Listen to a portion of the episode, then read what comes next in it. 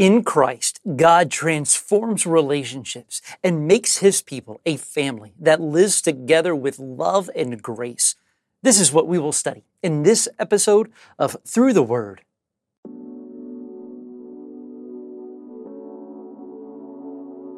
Hi, I'm Adam Burton. I'm the pastor at Central Baptist Church in Maysville, Kentucky.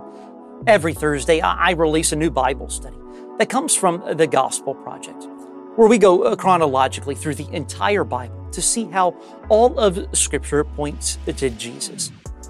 You can uh, watch Through the Word on Facebook, on YouTube, Instagram, and our website at cbcmaysville.com. You can also subscribe to the Through the Word audio podcast in your favorite podcasting app. Would you do me a favor? Would you rate and review our podcast in Apple Podcasts? It helps with the algorithm and it gets more people to be able to see our podcast. Well, are you ready? Let's study the Bible.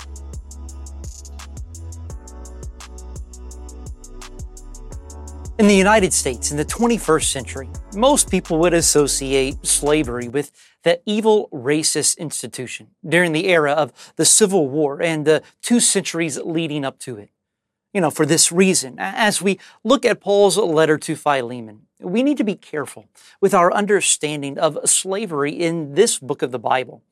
It is important to understand the context of words as well as the context of the culture as much as possible when interpreting Scripture. Slavery in the first century was based primarily on economics, not skin color. When Paul wrote his letter to Philemon, roughly a quarter of the population of the Roman Empire were slaves of one sort or another, as the economy of Rome was based on slave labor. People were enslaved for various reasons being prisoners of war, defaulting on a debt, being born into a slave family, and even voluntarily indenturing themselves to make ends meet. Furthermore, freedom for slaves was possible and common being granted by masters or purchased through personal savings. Now, while in prison, Paul wrote his letter to Philemon in Colossae to point this believer to the living hope all believers share in Christ Jesus.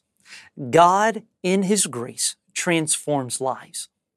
Paul encouraged Philemon, a wealthy believer, to receive Onesimus, uh, his runaway slave, as a brother in Christ. A picture of the gospel is displayed in Paul's letter of reconciliation as he encouraged Philemon to recognize the freedom found within the body of Christ. God's liberating grace enables us to see fellow believers as brothers and sisters who are equal in Christ, regardless of socioeconomic background or status. Here's our first point.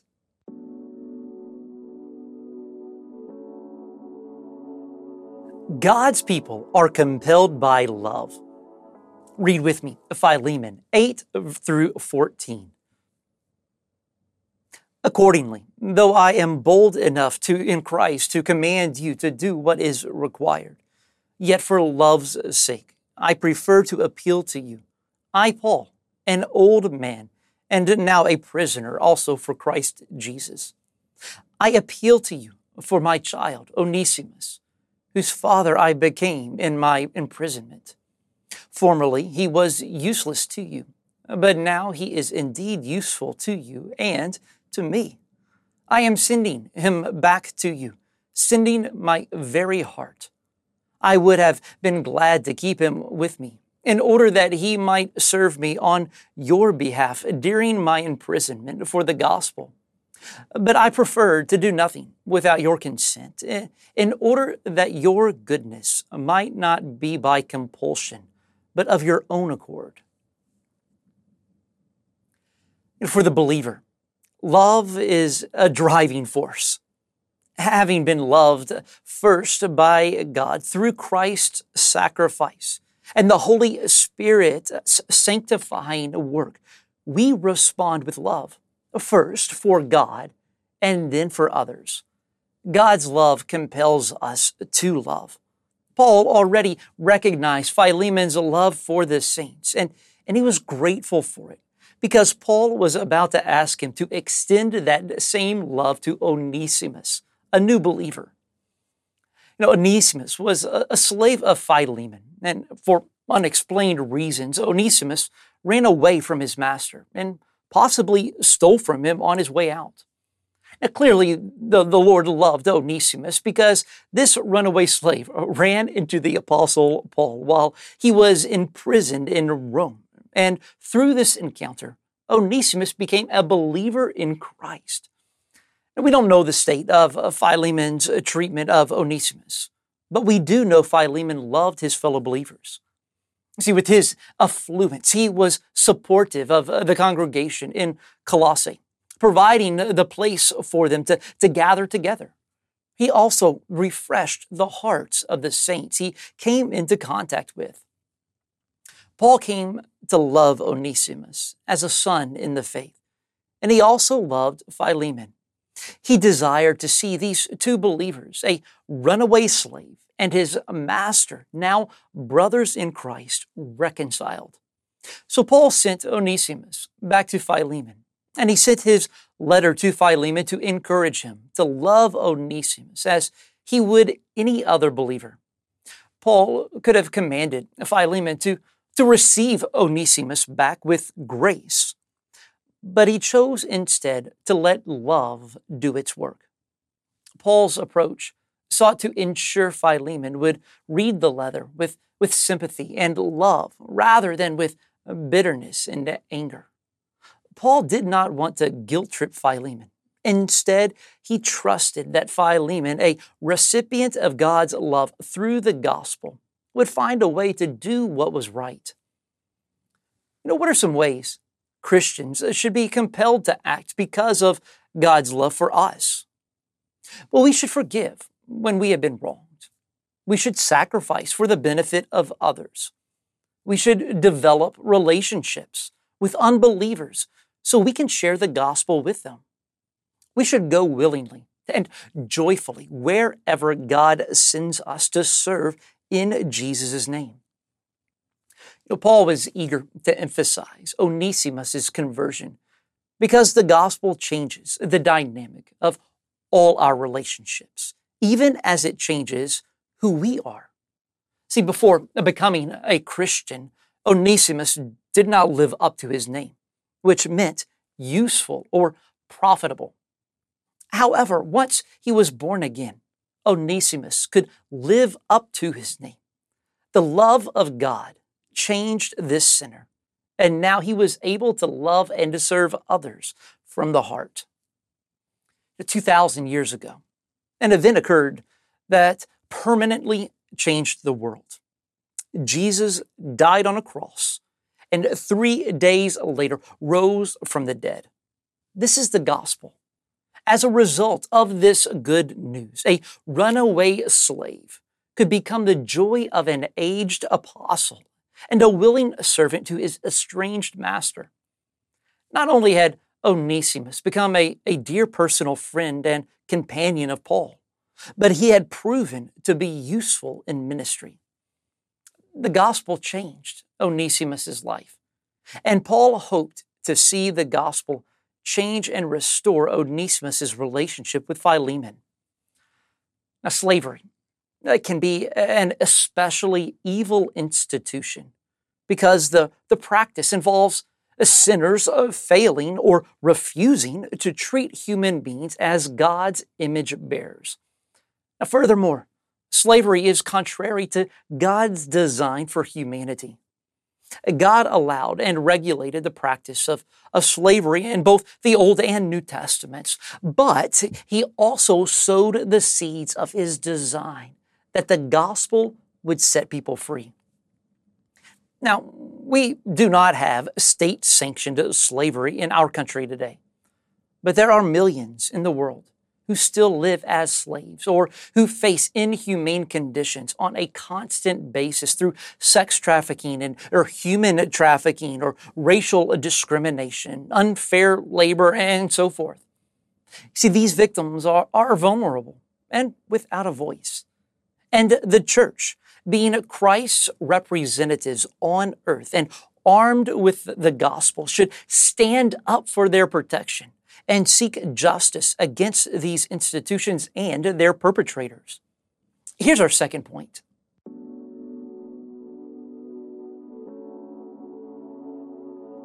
God's people are related as family. Read with me Philemon uh, 15 through 17.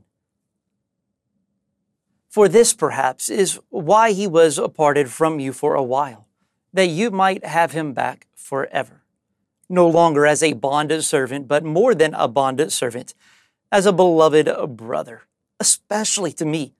But how much more to you, both in the flesh and in the Lord? So if you consider me your partner, receive him as you would receive me.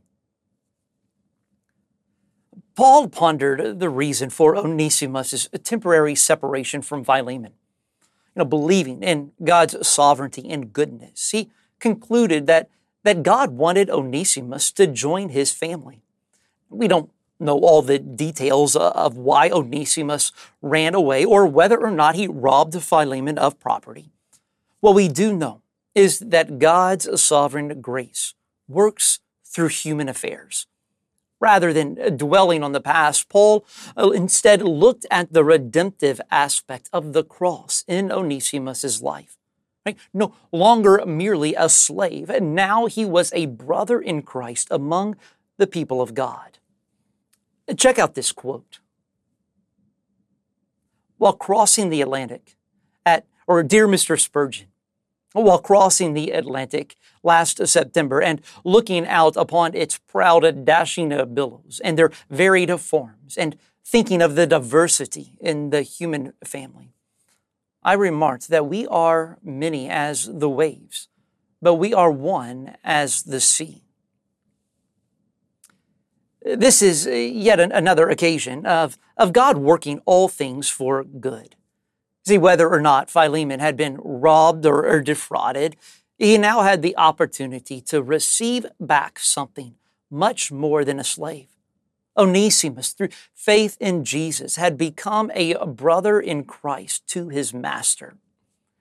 In verse 10, Paul used the descriptions of a child and a father in a spiritual sense to, to show his deep affection for Onesimus and to categorize their relationship as one of family.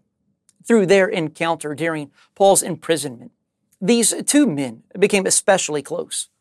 Therefore, Paul wanted Philemon to treat Onesimus accordingly as a fellow family member in Christ. Paul knew from personal experience the transforming power of God to take even enemies and make them family.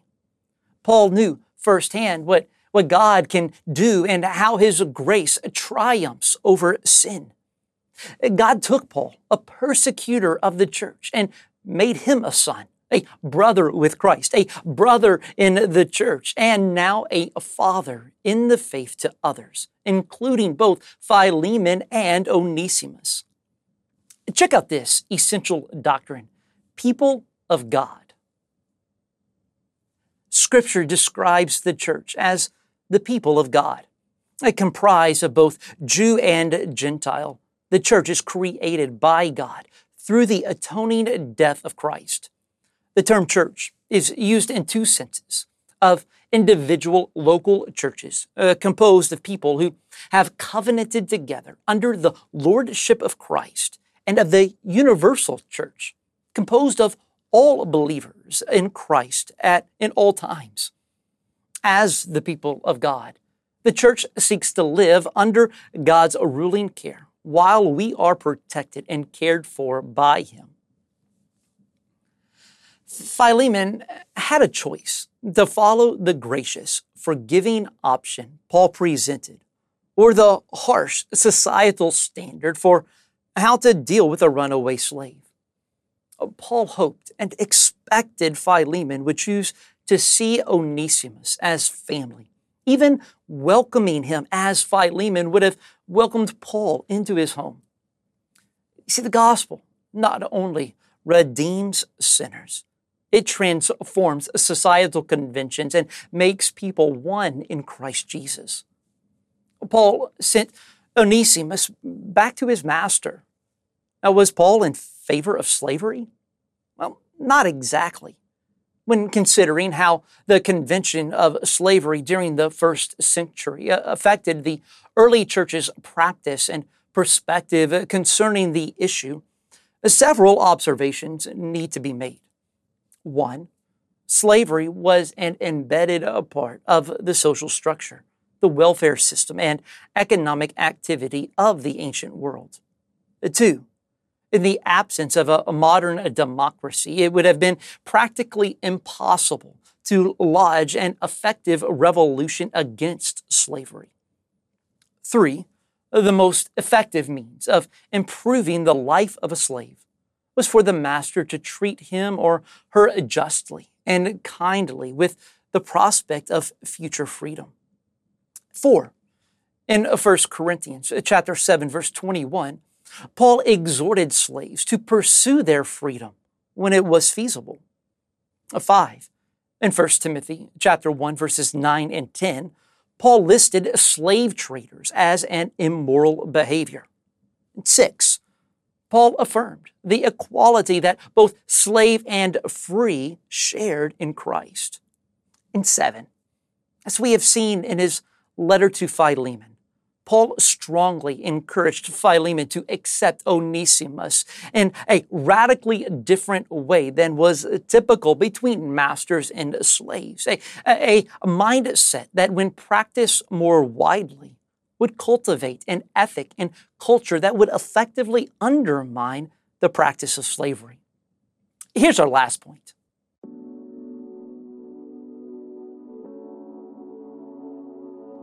God's people are gracious with each other. Read with me Philemon 18 through 22.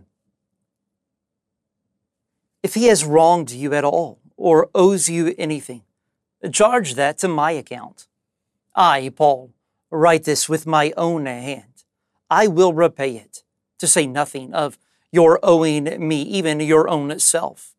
Yes, brother, I want some benefit from you in the Lord refresh my heart in Christ.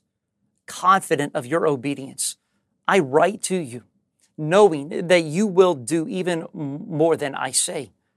At the same time, prepare a guest room for me, for I am hoping that through your prayers I will be graciously given to you. In his own pursuit to reconcile Onesimus with Philemon as brothers in Christ, Paul added his willingness to take on any burden that Onesimus had caused Philemon, a fittingly Christ like gesture. So Paul did not overlook the consequences of Onesimus' decision to run away. Instead, he recognized the potential offense committed against Philemon. And in a picture uh, of gospel grace, Paul was willing to take up Onesimus' offense and lay it on himself to restore their relationship. You know, note how Paul models the transforming love of the gospel as he asks Philemon to, to charge that to my account. Now, since Christ already paid the price for all of them, this gospel paradigm reminds us of the charge it to my account that Christ himself has said to us. So likewise, when Paul asked Philemon to receive him as you would receive me, this request that Philemon regard uh, Onesimus as, as he would Paul himself draws our minds to the gospel. For in the gospel, God regards us as he would his own son. God receives us as he would receive Christ. And ever so gently and subtly, then, Paul's words undermine the cultural norms that are contrary to the gospel by transforming worldly perspectives with the realities of grace. This grace is so powerful that it makes a slave not only a brother and partner without debt. Now, the slave even becomes one who a master becomes indebted by the relational ties of the gospel. The gospel is the story of Christ dying in our place and being raised for us. And this story is to affect us and to shape the way Christians live. The gospel is the story of the Holy Spirit uses to radically transform not only the way that we think, but also the way we treat others, especially those within the church. You know, how should believers respond to other believers who have, have wronged them? Well, they should love those who sin against them, pray for them, and do good to them. They should show grace and forgive. They might choose to overlook the offense in love. They may need to confront the offender with love in, in hopes of repentance and, and reconciliation. Essentially, Paul was asking Philemon to forgive Onesimus. Now, forgiveness often does not come easy because it comes with a cost. It means letting go of the past, letting go of the anger, letting go of the sense of moral superiority. See, forgiveness requires this sacrifice. Yet it is a noble act expected of Christians who have received the grace and forgiveness of God themselves. And for this reason, Paul was confident that Philemon would obey his request and welcome Onesimus as a beloved brother in Christ.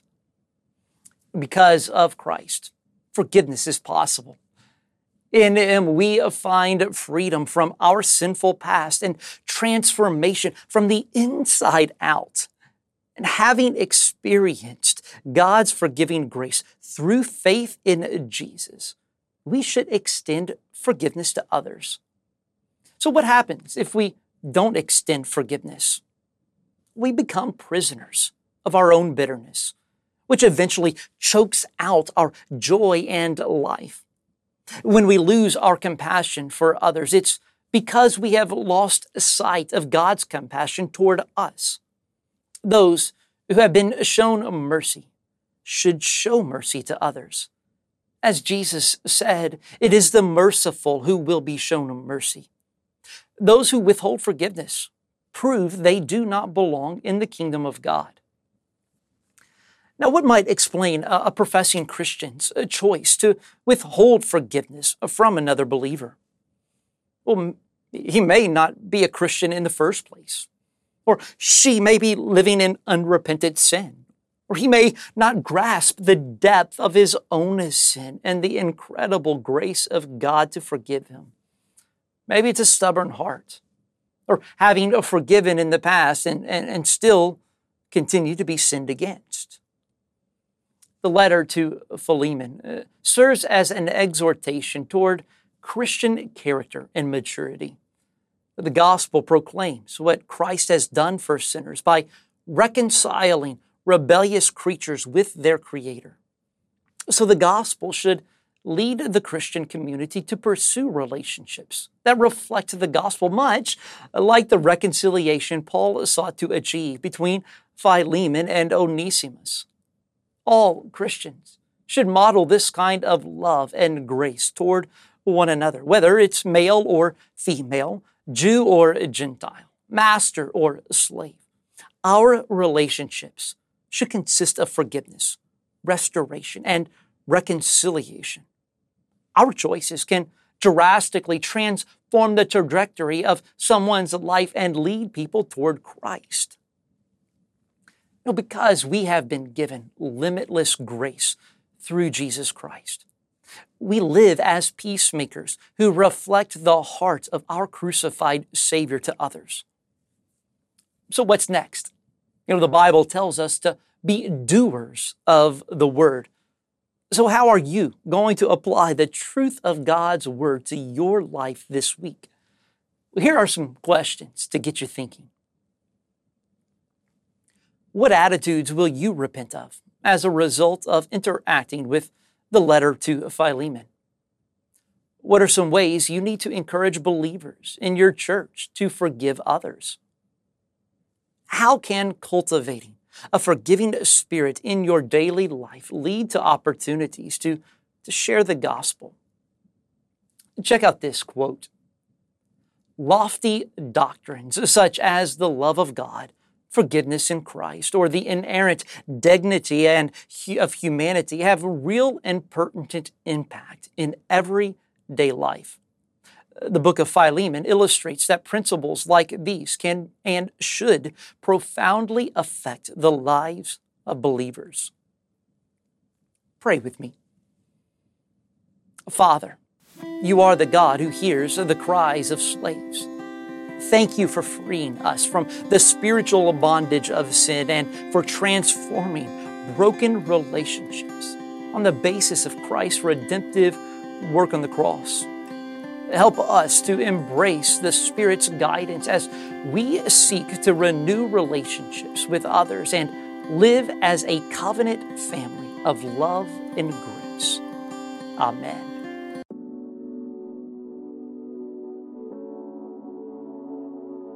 Thanks for watching this episode of Through the Word. When Paul appealed to Philemon on behalf of the runaway slave Onesimus, he placed himself in the middle of their broken relationship. Uh, to make peace, Paul volunteered to pay Onesimus' debt. And through this action, Paul modeled Jesus Christ, who is the peacemaker between God and sinful humanity. By paying our debt, Jesus reconciled us to God and to each other. Can I share with you some good news? It is that Jesus came to live the perfect, sinless life that you could not live. He died the sinner's death you deserve. He defeated both sin and death by rising from the dead. See, you can be saved from your sins by putting your faith and trust in Jesus. Are you ready to give your life to Jesus? If so, will you pray this prayer with me? The words will be right on the screen. Dear God, I am a sinner and I want to be forgiven. I believe Jesus Christ, your Son, died for my sins and is alive right now. I turn away from my sin and now confess Jesus Christ as my Lord and receive Him into my life. I ask you, Lord Jesus, to control my life. And I thank you for giving me eternal life. Amen. If you prayed that prayer and you meant it, would you reach out to me?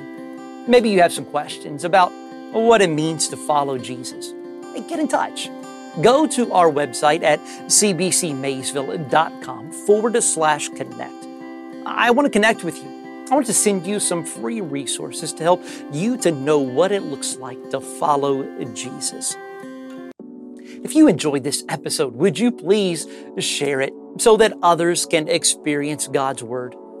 Next week's episode of Through the Word is titled Obeying from Love, and it comes from the book of First John.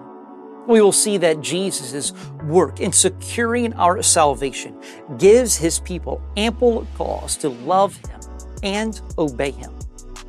Well, Lord willing, I will see you next Thursday for Through the Word. Until then, God bless.